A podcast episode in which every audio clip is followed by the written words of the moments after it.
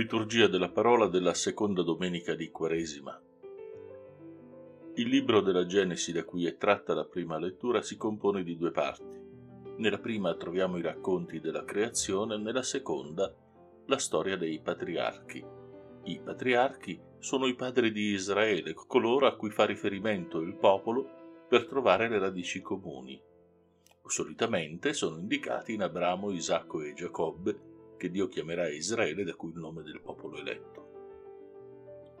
Il racconto della prima lettura ruota attorno alle figure di Abramo e di Isacco e fa riferimento ad uno degli eventi più noti di questi due personaggi, quello del sacrificio che Dio chiede ad Abramo del figlio Isacco. In questo racconto Abramo non nega nulla a Dio e anche se lui e Sara sono avanti negli anni e non hanno molte speranze di avere altri figli, anche se Dio ha promesso una discendenza numerosa e quello è l'unico figlio che possa generargli una discendenza, Abramo si fida di Dio e accetta di compiere questo sacrificio. Ormai tutto è pronto, l'altare è fatto, il figlio è legato per essere sacrificato, ma l'angelo di Dio ferma la mano di Abramo. Ora Dio sa che Abramo ha in lui una fiducia completa e che non gli negherebbe neppure quanto ha di più prezioso. Così, in un tempo in cui i sacrifici umani alle divinità erano cosa pressoché ordinaria e normale, Dio segna una novità. È un Dio che ama la vita e che non vuole la morte dei suoi figli. Ciò che non toglie nulla al merito di Abramo, che per la sua fede, la lettera agli ebrei parla di fede nella risurrezione, non nega nulla a Dio neppure quanto ha di più prezioso. Dio, nel brano liturgico, sottolinea non hai risparmiato il tuo figlio, il tuo unico figlio, per me. La seconda lettura viene dalla lettera di San Paolo Apostolo ai Romani. In questa lettera possiamo individuare quattro parti. Il prologo, una parte dottrinale, una esortativa e l'epilogo. Nel brano liturgico Paolo ci suggerisce che come Abramo non negò il figlio a Dio, Dio non ha risparmiato il proprio figlio, ma l'ha dato per tutti noi. Ma se Dio ci ha dato quanto aveva di più prezioso, ci potrebbe mai negare qualcosa che sia per la nostra felicità?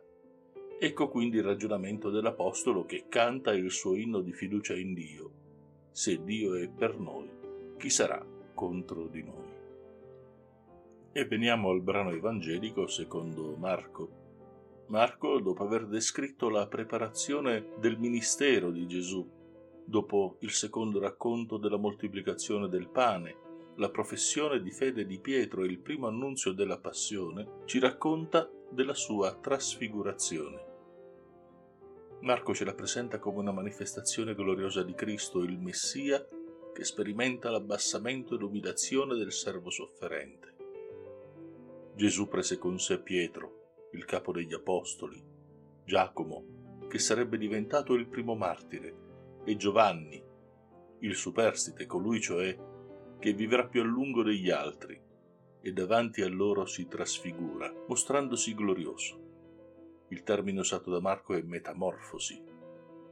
Si tratta di qualcosa che il povero evangelista non è in grado di definire e quasi impacciato se ne tira fuori con paragoni alquanto ingenui, popolari, nessun lavandaio sulla terra. E prosegue. E apparvero loro Elia con Mosè e conversavano con Gesù. E di fronte a queste due colonne della pietà ebraica, Pietro prende la parola e dopo il dolore dell'annunzio della passione, ora sembra ricolmo di gioia. Restiamo qui, facciamo tre capanne. Se per amore non voleva che andasse a morire, questo gli sembra il modo migliore anche per preservarne la vita. E venne una nube, il segno della presenza e della manifestazione di Dio, e dalla nube uscì una voce, questo è il mio figlio, l'amato, ascoltatelo.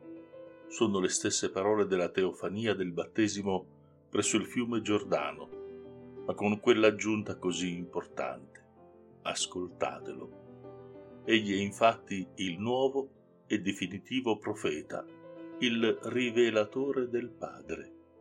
Come la teofania avvenuta dopo il battesimo di Gesù ne inaugura la vita pubblica, questa seconda teofania inaugura il cammino verso il compimento della sua missione nella passione a Gerusalemme.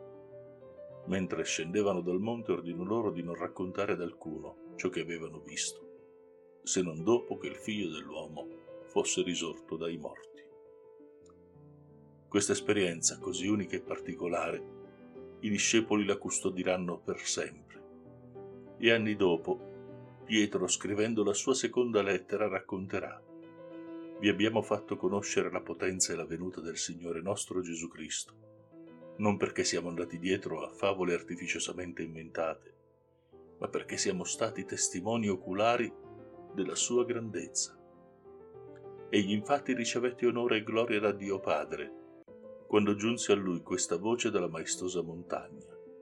Questi è il figlio mio, l'amato nel quale ho posto il mio compiacimento.